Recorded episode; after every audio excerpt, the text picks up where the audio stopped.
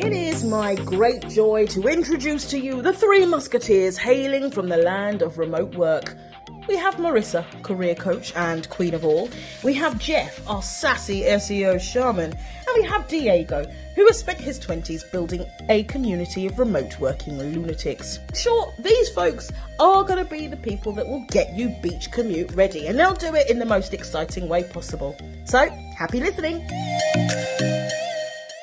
Welcome, everybody, to the Digital Nomad Experts podcast brought to you by Beach Commute. Jeff and Marissa here. We realized that we haven't had a conversation with you folks about, surprisingly enough, why you would want to become a digital nomad. So we have come up with a list of the five reasons why we value this lifestyle over the sedentary, you know, nine to five, living at home type of thing. And we wanted to share that with you with a few examples. And also, this is backed by pretty much like everybody else that we travel with. So we think this is a pretty solid list. So we'll go through each of these five reasons. But before that, Marissa is going to Moon Worshipping Witch Festival in one day in Mexico. Marissa, please unpack that for us a little bit. Give, give us 30 seconds on that. that is not the official name. Oh, it's not. okay. I thought it was. No, we'll rebrand it. We'll rebrand it that. I think maybe Jeff, we should start one of those. That's a good name. But yes, tomorrow I am going to Mexico, flying into Mexico City. So I'll be there for a couple days before. I don't even know where it is, honestly. I said I'm going with a friend of mine. She was talking about it. I was looking at me like I'm crazy. You don't know where it is in one day. Well, I'm flying into Mexico City. Got I it. know I can get myself there. Okay. You know how I travel. I show up and like someone else usually knows what we're doing and I just follow along. And when it's what I want to do, I don't follow along if I know I'm like, I don't want to be doing what you're doing. But we are going to the ceremony. It's somewhere between an hour and a half to two hours outside of Mexico City. That much I know. It's like you're camping. We are we are camping four days. You only drink water and eat honey. And there's all sorts of you remember the Temescal we did in between our ayahuasca ceremonies, Mhm. like the sweat lodge. You do two of those a day on top of all of this. Like and I think you don't really sleep much at night. Like I think it's gonna be one of the most bizarre things. I wish you guys could see Jeff's facial expressions right now as he's looking at me. well, I mean, I can describe it. It's like partially I'm not surprised, and also, ooh, that sounds rough. but did you say a diet of water and honey? I did. Water I did and honey for four for days. four days. Water and honey. Yikes. I'll have. So I'll let you know. I might be really Okay. angry on our next episode, or just like so grateful for all the food Next afterwards. podcast brought to you by Jeff and Diego. Well, yeah, Jeff and Diego will, will do one while I'm gone, while I'm in the moon ceremony. And but it's really neat. It's it's a Mexican tradition. This is like where it started. They do these ceremonies all over the world now, apparently. And there's women from it's all women also, Hmm. and it's from the ages of like I think teenagers up to like abuelas, the grandmothers in Mexico. It's like into their 80s and 90s, and they pass along these traditions. So to me, I feel like I just love to seek out really authentic experiences and travel. We'll get to that actually. Great lead, but you know, one of the reasons we love being digital nomads is the freedom to do these kinds of things. Because I think you know, I'm all for one like of you know like Burning Man and stuff like that. But a lot of stuff has become more commercial. So I, this just felt like really authentic, Mm. and you know, I like to do weird spiritual things and kind of pushed my boundaries. So this this was a next little push for me. So that's that's what's happening. Maybe this will make it to the top five. Maybe this will be its own event that is one of the reasons to become a digital nomad for you. There you go. Yeah. This, this, and only this. This- this- the the witch moon ceremony. I forget what you call Very- it. Witch moon ceremony. Very niche demographic we're talking to here for this thing, but it, it may be If you're listening, maybe you're into May, it. Maybe you're into But it. Maybe worthy of an entire podcast episode, at least a segment, at the very least. Maybe we'll do a bonus episode of like my experience there, so you can still get all your other digital nomad content. We'll share a little story. But Jeff, I- you are in Colombia, and the your favorite place. I would say like your favorite nomad place in the world. We've, we've kind of like decided that for you at this point. Is that official to say? Kind of, kind of my hub. Yeah, it's like a, it's like a second home. Always, It's your place. always was. Like I mentioned in the uh, one of these millions of podcasts we've done. We've we've done 64 podcasts at this point. By the way, 64 million. Same, yeah, same. 64 million. yeah, it's uh, actually kind of looking into, as a side note here, looking into real estate. If you buy real estate here, you can get a residence visa and you can stay here for the period of that until you renew it, which right now is five years. I think it's changing to three years. But looking into That's real awesome. estate here, yeah, the exchange rate's really good. It's second home. So yeah, just been kind of playing around on website. It's like an advanced version of Airbnb shopping, which is a fun. I don't know if anybody on this but I'm sure some people have done this on this podcast, but shopping for Airbnbs is really, really fun. It's like it's like digital nomad shopping, basically. It's like it's it's fantasizing about these the cool amazing places. Yeah, exactly. So it's like it's like an upgraded version of that, which is pretty exciting for me.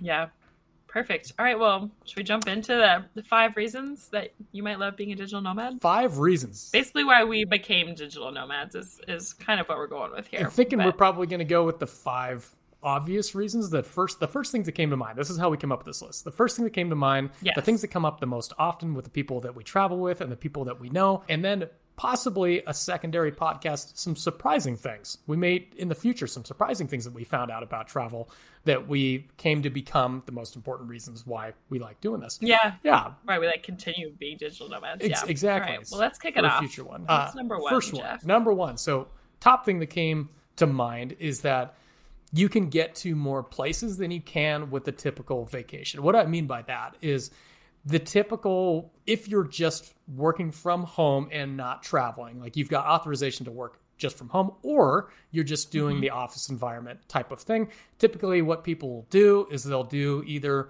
you get two to four weeks a year and they'll do a staycation at home, or they'll do this big planned trip where they go to Italy and Spain and like all the hot spots and that kind of thing, which is really accessible for just two to four weeks a year. But there are some places that you really can't do for just two to four weeks, or it's just not worth it. Like an, an example, yeah. I'm actually going to kick this to you because you you've got really good examples okay. for for Asia where it's just like it yeah. falls into that bucket of it's just not worth it to go if you're yeah. going to go for a week or two weeks. You're not going to experience anything. So yeah, yeah. maybe run you with that for place. a second. Yeah, yeah. Yeah, I want to preface it with like a small story of this is really the reason I became a digital nomad. And when I was working at Pepsi, I would say after four years or so, I took a two month sabbatical when I was moving from New York to LA and in between teams. And I traveled to Israel, Greece, Cyprus, Turkey, Brazil, Peru, and Costa Rica during that time. And I came back to LA and it was time to start my job. And I almost had a mental breakdown because I was like, it was really the first time I was exposed to all these places. I had traveled through backpack through Europe. If you've listened to this podcast, you know I don't like Europe. So I was like, whatever, I don't need to travel that much. Like it's not that cool. But then I went to all these places and I came back and I started thinking to myself, if I stay in this corporate job, if I only have two to three weeks of vacation every year, like I'm there's when I started traveling, I was like, there's so many more places to see in the world. So I thought like, oh, I'll check these boxes and now like I'll be good for a while. I'll go back to my job. And instead, when you become a nomad, you'll start to see like instead of instead of itching this what's this scratching the itch whatever it is and being done every place you go there's you talk to people and find 10 more places you want to go so the world just becomes like so much to explore so i came home from this sabbatical and I basically was like, yeah, my two to three weeks of vacation, I had I had just bumped up from two to three weeks at that time. I will never get to all the places in the world that I want to see. And that was really the reason for me to start saying, I thought I was gonna have to quit my job and and just like travel for six months or backpack because I didn't know that being a digital nomad was a thing back then. This was back in 2014 or so. And that was really my journey of, of finding life as a digital nomad and becoming that nomad. So when I started, I had a dream to travel through all of Southeast Asia. So you guys know I love the tropical beaches. I had never been to Asia before. And Thailand was sort of like in my mind that place that I wanted to get to. But then as I started looking at a map, and I have this picture that I planned out after that sabbatical of Asia and all these islands I wanted to get to in Cambodia and Vietnam and the Philippines and you know Indonesia, Bali, all these things. I was like, I will never get there otherwise. So anyway, long story short, as a nomad, my you know I booked a trip to Bali. That was my first stop as as a really you know long term traveling nomad.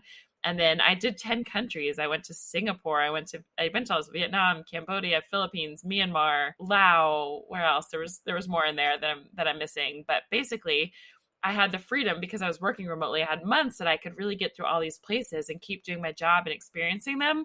And I truly think if I was living the way I did before, working in an office or working from home without being a nomad and being able to travel, I would die at the end of my life before ever getting to all these places. And now, I think it was last year, like when we were in Romania or when I've been to Oman or Nigeria or where I've been a strange place recently. I was just in Mauritius and and, and Namibia, like all these places. I just think to myself, like, I would never get to all these places in the world. Or like I would use my week vacation just to really go to the beach and chill and be on vacation and not have all these adventures that I have. So that's really yeah, getting getting to all those places was my number one, and I'm still so grateful for it. So that was a long rant on my part, but I'm really passionate about it. But add on to that, Jeff. Some of the things that come to mind to me immediately is the first thing when you're just doing the vacation travel, you can't wing it, and being yeah. able the freedom to just wing mm. it is yes. invaluable to me. It's one of the highlights of being a digital nomad, and what I mean by winging it is like, for instance, you go to Playa del Carmen and you meet some friends there and you stay for four weeks and yeah. some of your friends say, Hey, we're going to go down to Guatemala for two weeks. Mm-hmm. If you're on vacation, that option is no longer available. You literally have to be yeah. back in the office. You don't yeah. have that freedom of winging it. And that for me yeah. is half of doing what I like. I like the sporadic nature of this of something could come yeah. up in a week and I just want to yes. jump somewhere else. You know, I love that. Too. And another thing kind of ties into what you were saying before. If you're going on vacation, you are more likely to create a list of places that you need to go while you're there because you're going to mm-hmm. maximize for your time. And more likely than not, you're going to be Googling lists, and those lists are going to be popular destinations. And you're going to go on yeah. the tourist track, right? Whereas mm-hmm. if you're a digital nomad, you're going to be working and it's a different experience when you're working because at the end of a workday d- during the work week you are working and at the end of the work day, mm-hmm. week you're going to be researching places that are a little bit more convenient and with that yeah. you're going to get a more authentic experience because you're not going to go to the place that you have to book three months in advance you're going to go to the place that the locals are going to and you're going to be like yeah. cool curating your own list of local spots that are possibly even better than the tourist traps. They're more expensive. They get yeah. a lot more people. There's a lot more weight. It's and it's just not quite as authentic experience. It's totally different experience when you're working and you're just you're yeah. adding in the location secondary. You're not just trying mm-hmm. to maximize for your time and cram in all of the all of the hot spots. Yeah. And also even when you think about like when we say if, if, this number one is getting to more places, you have the time, but also financially. So if I think about if I was living in the states before, you know, when in my in my career of corporate world, to fly to Asia and back, that long haul flight costs a lot, you know, a decent amount of money. And so once I'm in Asia, it's really cheap to hop between those countries. And so when I have months that I can get, like I can I can financially get to 10 different countries. But imagine if I was flying back and forth from the States to Asia 10 different times, that would be, you know, 10 grand minimum plus. So you just financially can get to more places on top of having the time to do so because once you go to that long haul flight, then you can hop around locally, you know, within those places. So I think that's a really important part of logistically being able to get to more places in addition mm-hmm. to having the time and ability also. Yeah, and that thing too. Last last piece on that. When you're flying anywhere for 10 plus hours, you're adjusting. Like your yeah, your you first day yeah. is shot. Like the day after that yeah. is shot. If you go from the states to Europe, that first day is shot. You're getting there in the afternoon. You haven't slept mm-hmm. yet. You're gone, and it takes you a couple days to like mentally to start feeling good again, even to get your brain chemicals mm-hmm. back up to speed. Yeah, especially so Asia, even even better example of that because you're twelve plus twelve. Complete you're 18, time 18 plus hours and then you like 18 well no. if you're flying from that's more australia. If, if, well Bali, i think about bali is like 12 hours thailand's 11 hours from from east coast. I oh. guess it depends. You're thinking west coast maybe. Yeah i think for west coast you actually have to lay over somewhere. It, it, yeah either way like it's it's it's a long you're opposite it's, time it's zone, taken regardless yeah, yeah, it's it's taken a long time to adjust. And it's just yeah. like from a logistic yeah. standpoint very difficult to enjoy a short period of, t- period of time being on a plane for 24 hours to get there is really hard and tiring and it, it's funny how my mindset has changed. You know there are people who will obviously who have two weeks of vacation and will fly to thailand you know and back as and and that's awesome. But it's funny as a nomad now i have like a month and a half probably between i had to be in the states for a wedding mid-october and then i wanted to come home for the holidays. And i have like a month and a half or two months and i have some friends who are trying to get me to come back to asia or you know India or these places, and I was like a month and a half, like that's not enough time. Mm. like if I'm going to Asia, I want four months like minimum. So it's just funny how your mindset changes. Yeah. Whereas before in my corporate days, I'd be like two weeks. That's amazing. Let me go. But yeah, it's it's yeah. it's just nice to have that extended time so you can adjust the time change, not spend so much time on those flights all the time and and all of that. So hopefully we've gotten this point across. I think exactly. It, I won't commit. I won't get on a plane unless I'm committed to a place for at least four weeks. It will. It won't even yeah it, it, won't make it worth my while yeah cool let's yeah. let's jump into the second one on the list and it's uh, we have it listed as adventures, but I would want to even get a little bit more specific and random, almost accidental adventures. It's like weird adventures. Yeah, yeah, yeah. almost like because you can go on adventures for sure when you go on your vacation, mm-hmm. when you go on your two week, one week, yeah. two week vacation kind of thing. For sure. You can you can find them online, you can book them, you can go on viator.com and just like look up the best adventures and book that kind of thing. But it's the mm-hmm. it's the random ones the once in a lifetime things that people talk about with yeah. their grandkids and their parents their for grandkids. for 20 years or whatever the same adventure you know your parents have talked about adventures but i've had my mom talk tell me the same story like six times about this one thing but like when you're doing this this could just be a normal saturday like some of these random adventures that you go on are things that people talk right. about the rest of their lives and i've forgotten mm-hmm. about a lot of these because we've gone on so many of them at this point Give us some examples. What are we talking here? Uh, well, I mean, like ATV adventure in the Bolivian mountains, which is we don't mm. like. Where can you go and ride an ATV for twelve hours straight and like accidentally build a, a campfire? Because well, we didn't accidentally build it, but we built it just in time before the sun goes down. Right? Like that's a that's an adventure that you won't get and you won't find to, traveling around yeah. and, and, looking up top adventures. The one where we rappelled down the waterfall. Another one where we actually did rappelling as well, but we were we rode horses to the rappelling place. And this was just something we booked and, and it was part of a like earlier in the day we went on a hot air balloon. It was it, we only were able to do that because we were there and we just did a quick search online and we're like, "Oh, we're free Saturday." And we booked it. And that's just like yeah. you know, that's a, a normal weekend thing that we would do. Yeah. That would be like a life yeah. highlight for a regular travel. A regular for sure. Vacation. I remember thinking that when I was in Mauritius earlier this year with Diego, and one of the weekends we had met a bunch of the kite surf instructors, and there's this little uninhabited island that they kite surf near and they're like do you guys want to go like camping on this island this weekend and we went there was you know there's like nobody else there they helped us set everything up i was sitting there you know it's like midnight i'm looking at the moon over one of the most like this this famous kind of mountain in, in Mauritius by this underwater waterfall, which is one of the things to see there. And I just remember thinking, like, this is the coolest thing ever. Like, never in a million years could I have planned this. And if I had just been on there, you know, been on, on vacation there, I wouldn't have gotten to know these guys in this way. I wouldn't have, they would have, even if I did, they would have said, Do you want to go? And I would be like, Sorry, my, my flight is leaving on Saturday, you know? So things like that, that are just, it's just, yeah, you have the coolest experiences that are just your normal weekends. I think Jeff, we should I don't I'll see if I can find the episode number, but we did a whole episode on just cool adventures that you and I have done. Mm-hmm. Some of the top adventures. And yeah, I just think about the things that we've done that are always just like, yeah, sailing around an island or Diego and I went camping in a desert in Oman for three. like we drove through this desert and camped under the stars and all that. Like they just yeah, the the list goes on and on of epic adventures that you just wouldn't have the time or space to find out about or do if you only had that limited time. Yeah, exactly. Like ayahuasca, I wouldn't fly to Bolivia, go up that mountain, which is an hour and a half away from the airport, and, and spend a week up. No, it's like it has to be somewhat convenient in order to do right. that kind of thing. In order for these adventures yeah, to actually you, you materialize, not, some yeah, of these things have to just exactly. be convenient.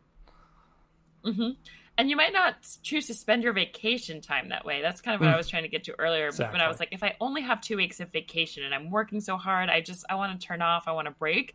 So you like you were saying, you might Default not choose to, to spend yeah. take seven days out of your day to go do an ayahuasca retreat in Bolivia. Because you were there, we could just hop over and, and spend five days there because you weren't traveling on either end. Like it's yeah, there's so much more you can do. So adventures are definitely and you just get to the far off places. Like I think about, I ended up at this balloon festival in Myanmar. It was the biggest balloon festival in the world. There was these like hot air balloons with like fireworks shooting out the bottom of it. Sounds safe. And it was after this. It was not. Several people die every year there. Well, I was My just joking. Jesus, like, I shouldn't even. Shouldn't I know. Even joke yeah, it's that. actually. Well, you should. People should be smarter and stay farther away from them. But people get drunk. My my friend got drunk and was like trying to record a cool video and he was like underneath it and the fireworks kind of start shooting out in random directions. yeah, it's it's a thing. But I was only there because I was in Myanmar because I was close to Thailand. I had some time. We'd just come back from this two day hike over the weekend, and that night, that evening, it was like an hour from where we are staying, and we had some friends be like, "Hey, this festival is happening. Do you want to go?" So yeah, I never would have been in Myanmar. I never would have been on that festival. So you can get to these far off places like time wise far from where you are that you just wouldn't be able to get to otherwise. And if you do want to hear some of our wilder travel stories, it is episode 41, 11 of our craziest digital nomad stories. We talk about Perfect. some of these that we just referenced here. Let's go to the third one. Well, So, Yes. third thing that pops up on our list, top reasons that you might like being a digital nomad is the cultural experiences that you'll get from around the world, Mm-hmm. which which does kind of tie nicely into our previous points where I mean, how many when you go on one of these planned vacation trips to Mexico, to to wherever, are you truly getting a cultural experience? Yeah, no. Almost no. Yeah, right? Like the answer is kind of just no.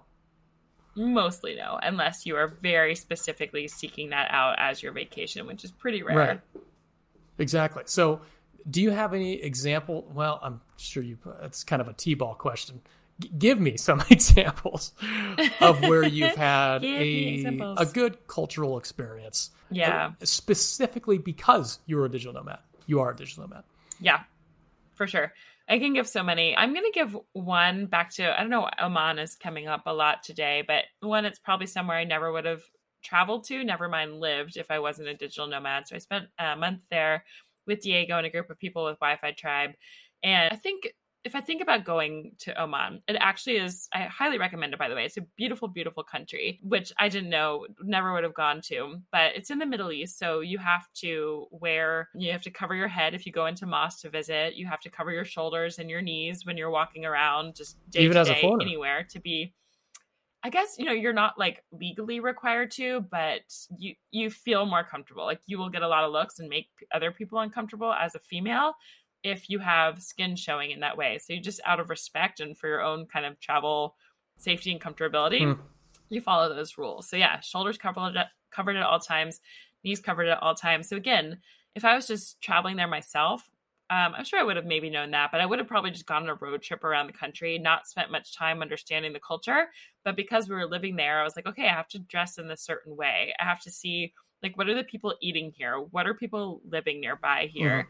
And our friend Esty, who you know, she was like out in a mosque one day just exploring and met this. She was a 24 year old woman who invited us all over for her to her house for lunch because she was had the time and was just living day to day life, kind of exploring these places. So we got invited into like a local's home. Only the women were allowed because men aren't allowed. Women can't have men into their homes if their husband is not home. Men can have up to four wives there, and women aren't even allowed to have like our male Separate friends podcast. in their home as a group. Yeah, so things like that, like I never would have known that. I never would have understood that culture. It gives me chills talking about Yeah. it so locally. And she invited us. It was her. She had her cousin and son and her daughter and like her niece there and they made us all this local food. They taught us how to eat. Like you, you only eat with your hands. So we're like eating like salad and rice and yogurt with our hands, sitting on the floor, learning like when you come over, they like they use the smoke to like, um, they like put like up your clothes to smell good. They, I know it sounds weird. It's like a, I don't even know how to explain it in the short of time. We'll get to that another time. But they like sweep the the floor up with these palm leaves. So just so anyway, it's all one example to show like if I had gone there just on vacation, which I never would have done anyway, I would have just been, you know, with whoever I was with, driving around, interacting with maybe some people at a restaurant here and there. Mhm. You don't really understand the culture. And as, you know, likely if you're listening to this podcast, you might just want to get to more places. But also most mostly if you're listening, like you you probably want to understand the cultures and the places that you're going and just feel far away from home. And I think as a nomad, when you live in a culture and you get to have like, what are they eating? What are they doing? Where where are these people shopping? It's such a like Nigeria was a huge one for me that way. So Mhm. curious if you have examples, but you just get to like you're in Mexico, one of my favorite favorite places, and so I've lived in Playa del Carmen a bunch. But I go to this local boxing gym, and it's only local people there. It's in this local neighborhood.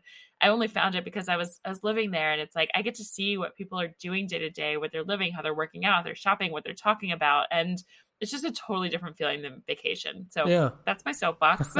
but curious, like if you have an example or two, and why you why you appreciate that as a nomad. Yeah, it's just racking my brain. Actually, here in Colombia, in Salento, we were, we were just walking down the street and we going to get some breakfast, and we thought, well, if we found some some dirt bikes or ATVs, it'd be kind of fun to go on a tour.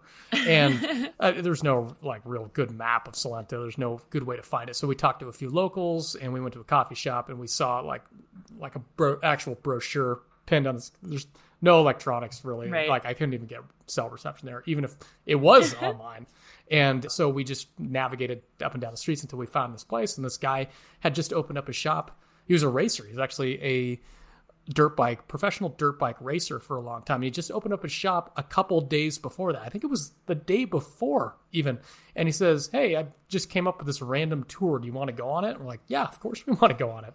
So a group of maybe five, six of us go on this. And he says, Hey, I know these these locals at the very top of the hill after we pass the Valle de Cocoras, where Diego cries, his infamous crying location. I don't know if we've talked about we referenced it. We, it, yeah, yeah, we we talked about his- Diego loves palm he trees. He loves palm trees. and he cry he cries when he sees He- these. he cried in front He's of gonna these hate us for talking about this. specific ones. It's a really nice view. Out of happiness, pure happiness. It's, it's just a valley full of these palm trees that, that don't necessarily look like they belong there. I think they got planted there. Aren't they the tallest palm trees in the world? Like, sounds like a good tall, headline. Let's use it. Yeah, I have no idea, but Sure, it sounds sure. great. Yeah. This is not fact checked, but potentially true. Yeah, this is what we call half-ass internet research segment here.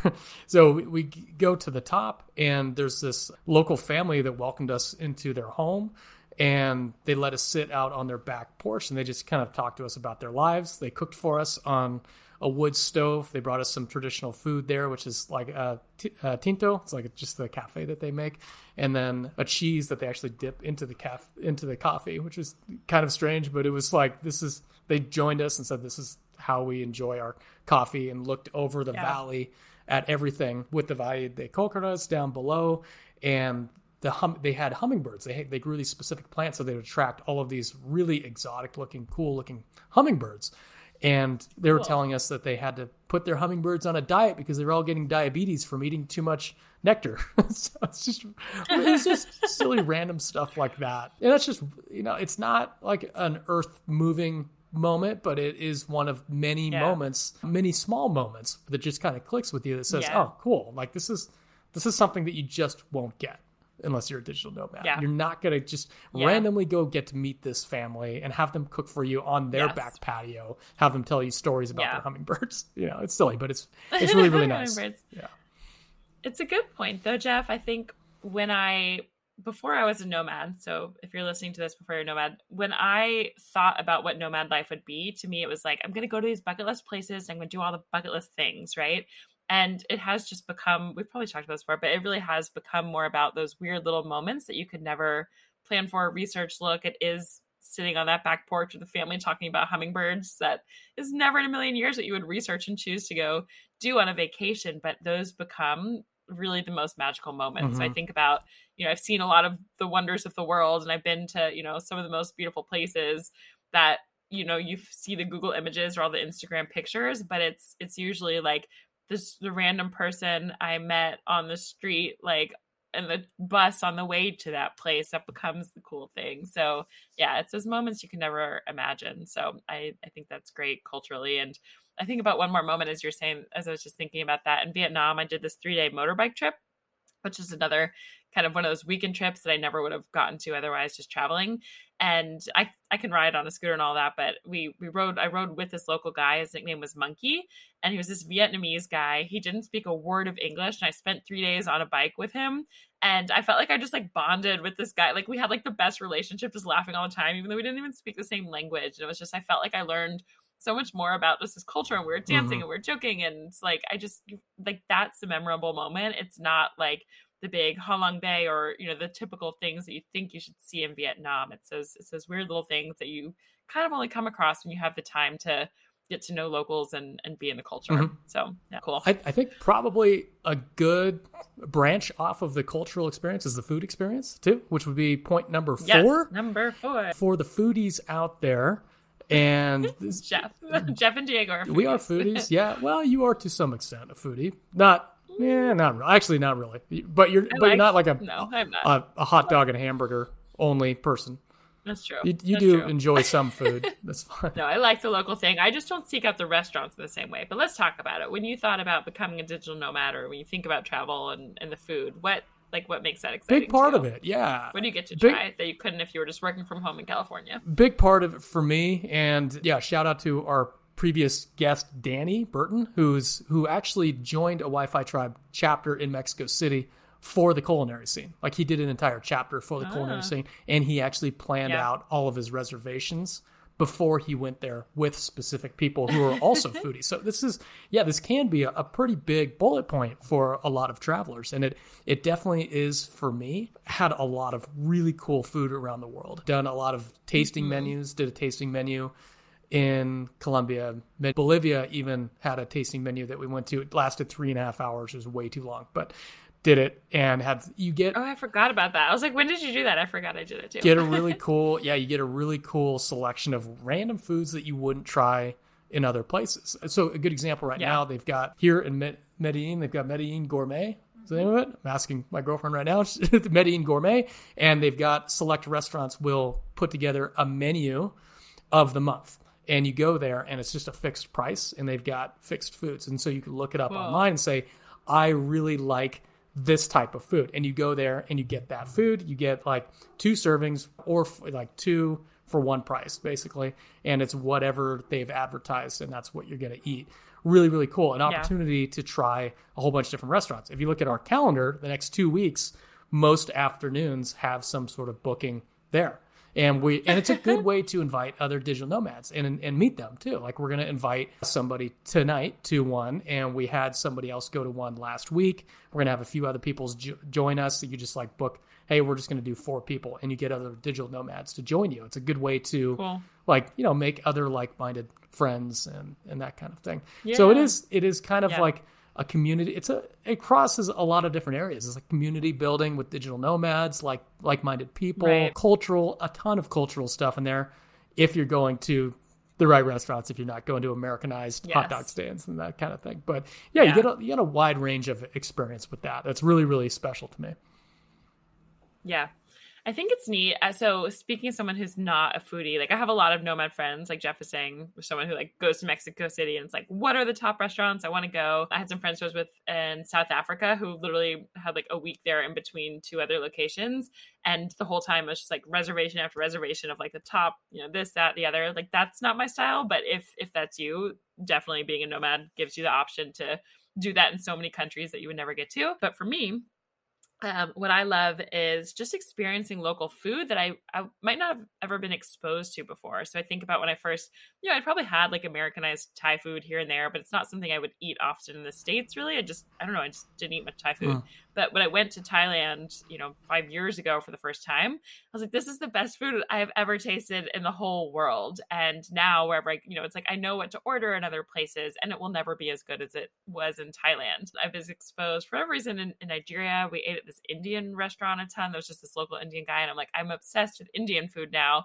Also, because I was traveling with another traveler who had been to India and knew what to order for Indian food. So for me, it's just getting exposed to different foods that I might not otherwise try and that I really love. And the food is so good in these. And sometimes it's sometimes food in countries isn't what I love, or it's hard. Like where it was hard for me. Some some countries in Africa, like when we were in Namibia, Mm. it's a lot of kind of meat and rice and Europe um, too other things. that must have been brutal Yeah, Europe is really hard for me. I, I just don't love much like I don't know intense meat. But I think about Nigeria; they ate a lot of meat and like mashed yams and things like that. Or in Oman, they're having all these different like I don't know. There's just so much different food they're eating with their hands and all of this. So it's just really cool to like sit on the floor and eat the way that they would eat in the Middle East and try it. But really, just to get exposed to so much food, things you might never eat and especially if you are a foodie like it will just blow your mind and you'll find the cool places so it's funny when i was in thailand randomly my friend's parent i was living in chiang mai my friend's parents that I'd known from high school happened to be traveling through Thailand at the same time. And they came and they took me out to this nice restaurant that, you know, some travel planner had like told them to go to. And it was this upscale hotel. And it was probably like my least favorite.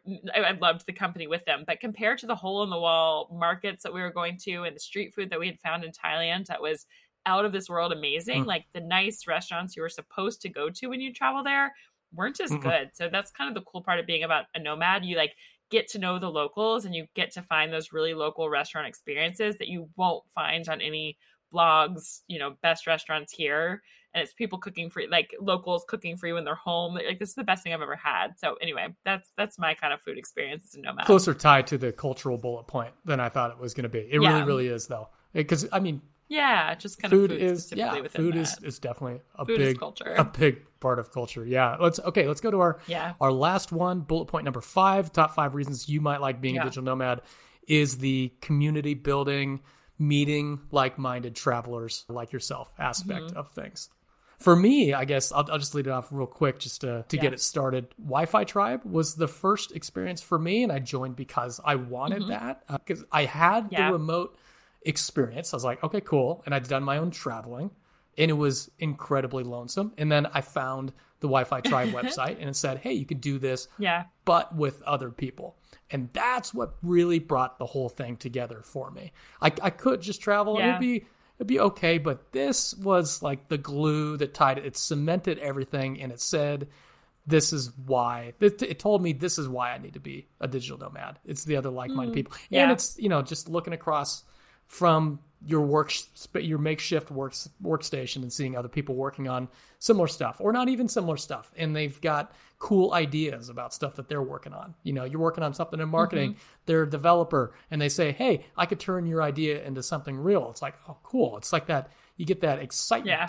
that you wouldn't normally get just working from home or just trying to make small talk with people that you just tolerate at at an office. You know what i mean Yeah, yeah. It's funny as as Jeff and I were deciding like what made this top five list of reasons we really we wanted to become digital nomads and the kind of base reasons. It was interesting. So this was a reason Jeff became a nomad was looking for that community of travelers, and for me it was more of a surprising benefit. I really just thought I wanted to see the places, you know, eat the food, check off the bucket list, get to countries I wouldn't get to otherwise. And I joined Wi Fi Tribe I had that same experience as Jeff. But for me, it was like, I don't want to travel alone. This is just, yeah, it's going to be nice to have people to that I won't be lonely and be around. But I didn't know that was going to be the main reason that I loved nomading so much. So for me, it has almost become the the number one Mm. reason is the the like minded tra- like people who value freedom and travel and adventure and getting out of their comfort zone and just looking at society and life in, in a different way and not just you know believing everything that their country or city you know told them they should believe. So honestly like now i will almost go anywhere in the world where my favorite travel friends that i've met are because the community is the most important. Like Same. it's just so cool to me. And it's people who you know aren't just people from my high school or my college or the town that i live. Like it's people who came from different finances countries cities. Like there's people i feel like i've actually learned almost more about other countries from my foreign nomad friends. You know, I've lived with a bunch of people from Israel, from the UK, from South Africa, from Brazil,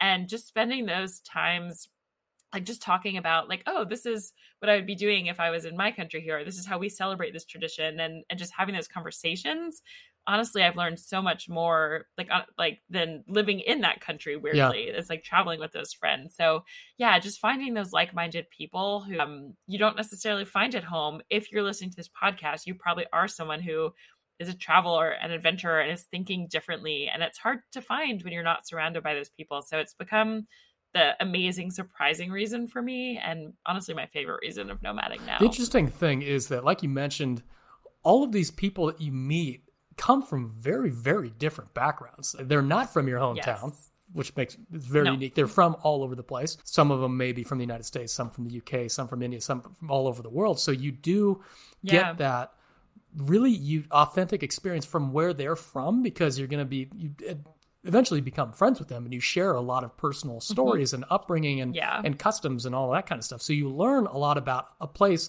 without having traveled to that place which is really really cool Yeah. but as different as everybody is we all seem to share a very common thread most Yes. core true digital nomads do have a value set that is pretty similar and most of these people that i meet are fairly humble. Like they are very humble people and they like they're just curious. They want to learn about the world. They don't Mm-hmm. Yeah. want to go Yeah. and spread western civilization all over the place. Now they they're traveling because they want to learn about Yeah. other civilizations and they're just naturally curious and generally pretty humble and usually very very intelligent. The digital nomad community tends to be some of the smartest people that I've ever met.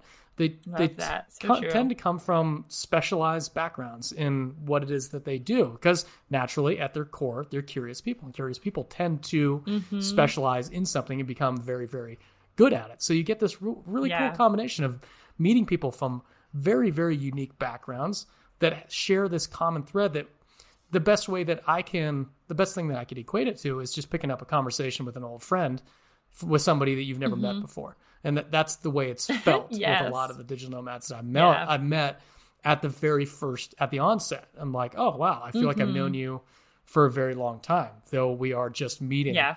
for the first time. Yeah, so yeah. true.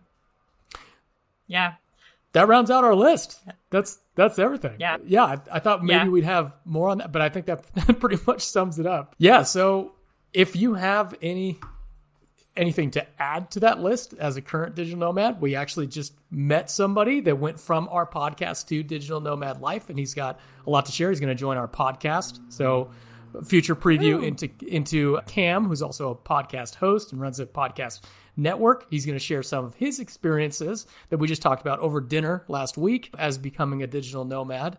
And uh, yeah, if you've got anything to add to that list or if you have any questions of us, write us in at hello at beachcommute.com. I was just saying, I do love that you. So Jeff was just talking about someone who wrote into us who, who literally listened to our podcast, binge all of our stuff, realized he became could become a nomad, went to Colombia. You'll hear his story. And Jeff and I are real people. Like he sent us an email, knew Jeff was in Colombia. They got dinner. Like it, it's it's real. That's how life works. So we hope that this podcast is inspiring you to become it. And one other little last thought, I wanted to add like a bonus number six that I feel like we forgot, Jeff, which was you get to avoid winter if you want to. Huge number. How did we forget six. that one? Bonus number six. Total Most miss. nomads just kind of chase summer and sun, and unless you want to purposely choose like a skiing location or be wintry for a little bit, we mostly you get to just avoid winter, which is pretty cool too. So Good. That's that's kind of how I'll close this off. But that's a big that's a big bonus number six that we forgot about. Yeah, yeah, big bonus number. It was six. getting a little so cold that, again, at home, wanna... so I'm like, all right, let's go yeah. to let's go to the city of time, eternal spring. So you can postpone yes, winter exactly. indefinitely. Big number six. Yes, most of us do. So yeah, check out if you want to join our email list. We send out tons of remote job opportunities and different really useful resources. So check out beachcommute.com slash email if you just want to join our list. And if you're interested in 91 remote jobs that people in our community are actually doing while traveling the world, real people, check out beachcommute.com slash 91. And other than that, Jeff, any last words of wisdom? really, really smart words that you want to mix up and share to close. I already mixed up three words that don't go together. Call it there. We'll say that, that we'll say that my we'll tongue's tied week. and we're done. and we'll see you next week. Thanks for joining us, everybody.